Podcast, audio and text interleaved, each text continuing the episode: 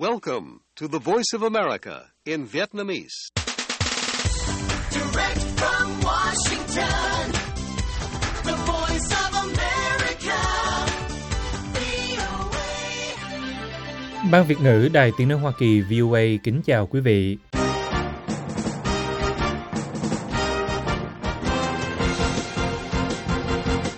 Chúng tôi xin mở đầu chương trình thời sự quốc tế sáng thứ Bảy ngày 20 tháng 1 năm 2024 ở Việt Nam với phần lực thuộc các tin đáng chú ý. Mỹ muốn Nhật Bản giúp tàu chiến sẵn sàng chiến đấu ở châu Á. Ngoài ra, những tin tức khác đáng chú ý bao gồm Triều Tiên tuyên bố thử nghiệm thiết bị mang vũ khí hạt nhân dưới nước. Trung Quốc, Philippines nhất trí giảm căng thẳng về đối đầu ở Biển Đông. Mỹ đánh phá tên lửa chống hạm của người Houthi, lưu thông hàng hải gián đoạn.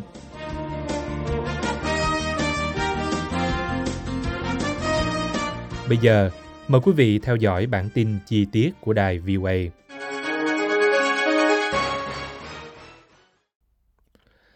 Mỹ và Nhật Bản đang tìm kiếm một thỏa thuận để các nhà máy đóng tàu của Nhật Bản thường xuyên đại tu và bảo trì các tàu chiến của Hải quân Mỹ để chúng có thể ở lại vùng biển châu Á sẵn sàng cho bất kỳ cuộc xung đột tiềm ẩn nào, Đại sứ Mỹ tại Nhật Bản Ram Emanuel cho biết hôm 19 tháng 1.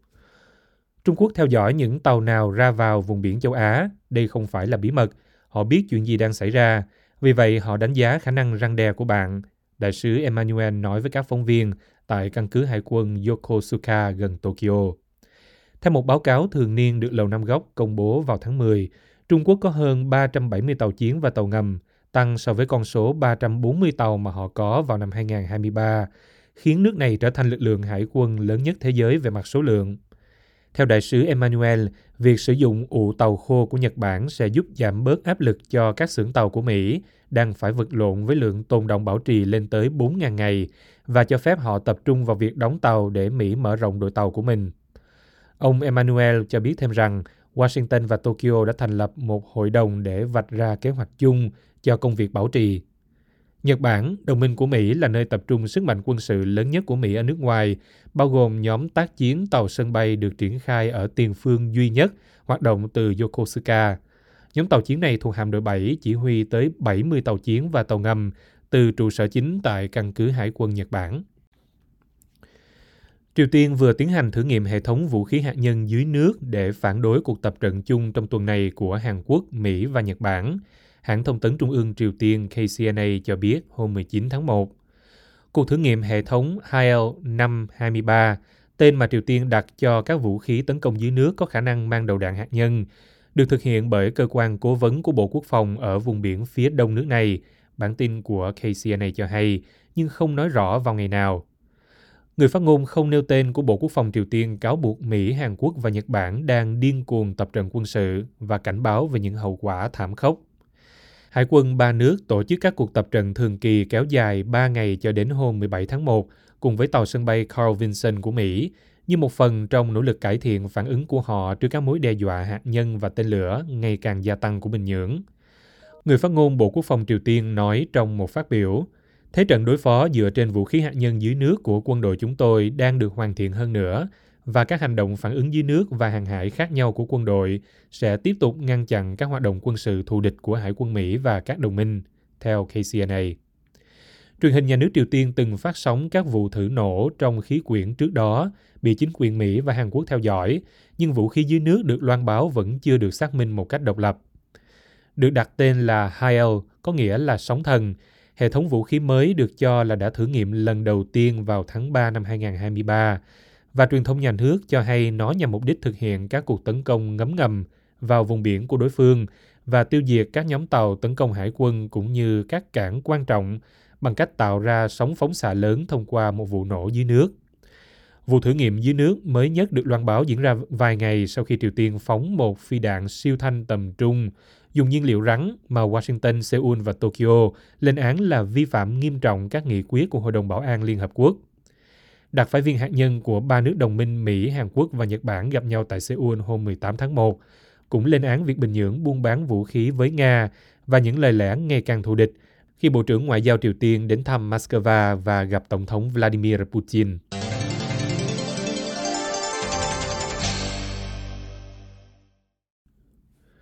Trung Quốc và Philippines loan báo đã nhất trí nỗ lực giảm căng thẳng sau một năm đối đầu công khai và căng thẳng ở Biển Đông làm dấy lên lo ngại về sự can dự vũ trang trong khu vực. Bộ Ngoại giao Trung Quốc hôm 18 tháng 1 cho biết hai bên đã nhất trí tiếp tục cải thiện liên lạc và sử dụng các cuộc đàm phán thân thiện để giải quyết những khác biệt trên biển, đặc biệt là quản lý tốt tình trạng tại rạn san hô nhân ái. Nhân ái tiêu là tên tiếng Hoa mà Philippines gọi là bãi cạn Ayungin, Mỹ gọi là bãi cạn Thomas thứ hai và Việt Nam gọi là bãi cỏ mây, nơi xảy ra nhiều cuộc đối đầu giữa tàu của hai nước trong những tháng gần đây. Vào tháng 11, Manila cho biết một tàu hải cảnh của Trung Quốc và các tàu đi kèm đã tiến hành các hoạt động nguy hiểm và dùng vòi rồng bắn vào một tàu tiếp tế của Philippines trong vùng biển tranh chấp. Trung Quốc bác bỏ chuyện này và nói rằng họ đã hành động phù hợp. Trung Quốc và Philippines cho biết họ đã đồng ý hạn chế căng thẳng tại cuộc họp về Biển Đông hôm 17 tháng 1 tại Thượng Hải, là cuộc họp thứ 8 trong chuỗi cuộc họp bắt đầu vào năm 2017. Bộ Ngoại giao Philippines nói trong một phát biểu hôm 17 tháng 1, hai bên đã có những cuộc thảo luận thẳng thắn và hữu hiệu nhằm giảm leo thang tình hình ở Biển Đông, và cả hai bên đều đồng ý bình tĩnh giải quyết các vụ việc nếu có thông qua ngoại giao. Các tranh chấp lãnh thổ ở Biển Đông được nhiều người coi là điểm bùng phát tiềm tàng của xung đột vũ trang. Nhiều quốc gia đã tuyên bố chủ quyền các vùng biển ở Biển Đông bao gồm Brunei, Malaysia, Việt Nam và Trung Quốc. Liệu những nỗ lực giảm căng thẳng có kéo dài hay không vẫn còn phải chờ xem. Trung Quốc tức giận sau khi Tổng thống Philippines Ferdinand Marcos Jr. chúc mừng người chiến thắng trong cuộc bầu cử tổng thống gần đây của Đài Loan hôm 16 tháng 1. Đài Loan, một hòn đảo tự trị bị Trung Quốc tuyên bố chủ quyền, đã chọn một ứng cử viên từ một đảng xem Đài Loan là một lãnh thổ độc lập. Bộ Ngoại giao Trung Quốc đã triệu tập đại sứ Philippines để khiếu nại. Trung Quốc phản đối bất kỳ sự giao dịch chính thức nào với chính phủ Đài Loan, coi đó tương đương với việc thừa nhận chủ quyền Đài Loan. Mỹ vừa tiến hành các cuộc tấn công mới đánh vào tên lửa chống hạm của người Houthi hôm 18 tháng 1, khi nhóm phiến quân này đang nhắm mục tiêu ở Biển Đỏ, cùng lúc căng thẳng gia tăng trên các tuyến đường biển trong khu vực làm gián đoạn thương mại toàn cầu, theo Reuters. Quân đội Mỹ cho hay họ đã nhắm mục tiêu vào hai tên lửa chống hạm mà lực lượng Houthi của Yemen chuẩn bị bắn vào Biển Đỏ và được xem là mối đe dọa rõ rệt đối với tàu thuyền và tàu hải quân Mỹ trong khu vực.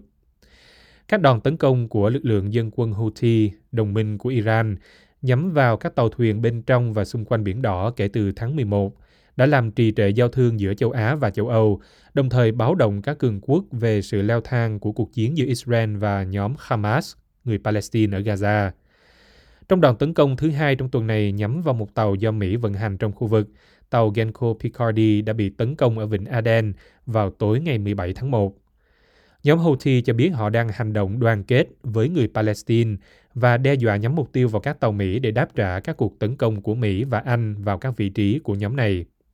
Các chuyên gia an ninh và quân sự nói rằng chiến lược mà Tổng thống Mỹ Joe Biden theo đuổi, kết hợp giữa các cuộc tấn công quân sự hạn chế và các biện pháp trừng phạt, dường như nhằm ngăn chặn một cuộc xung đột rộng hơn ở Trung Đông, ngay cả khi Washington tìm cách trừng phạt nhóm Houthi.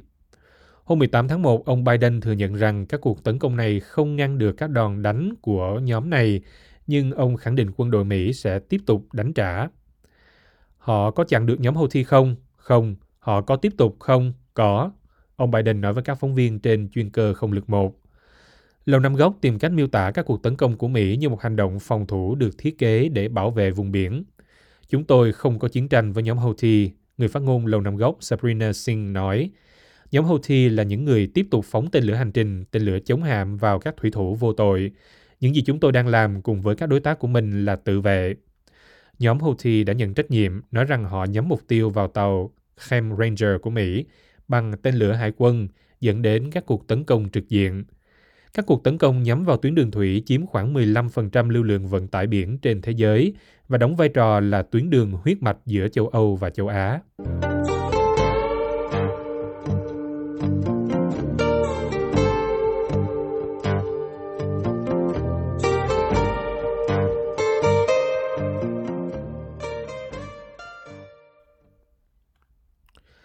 Không có cách nào để giải quyết các thách thức an ninh lâu dài của Israel trong khu vực và những thách thức ngắn hạn trong việc tái thiết Gaza mà không thành lập một nhà nước Palestine, người phát ngôn Bộ Ngoại giao Mỹ Matthew Miller nói hôm 18 tháng 1.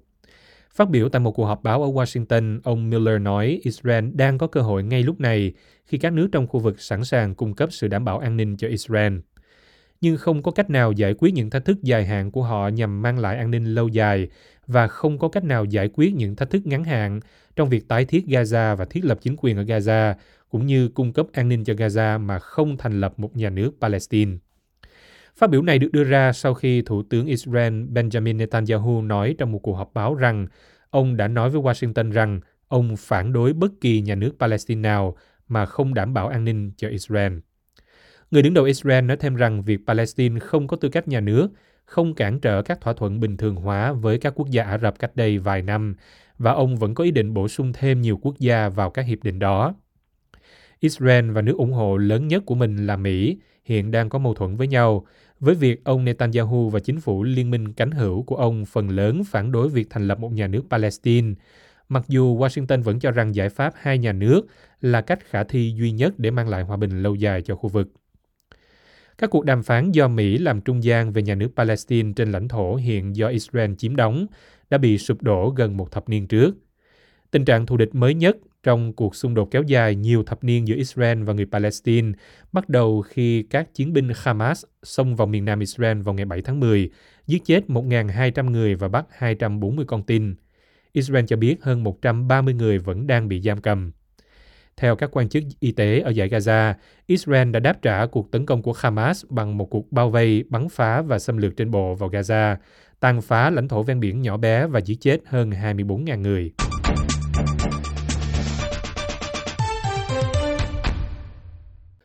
Chương trình thời sự quốc tế thứ Bảy ngày 20 tháng 1 năm 2024 của đài VOA xin được kết thúc tại đây. Mời quý vị theo dõi tin tức được cập nhật thường xuyên trên trang web của Ban Việt ngữ ở địa chỉ voa tiếng việt.com. Cảm ơn quý vị đã lắng nghe và xin hẹn gặp lại quý vị trong chương trình sáng mai trên podcast. Hoàng Long cùng toàn ban Việt ngữ kính chào quý thính giả.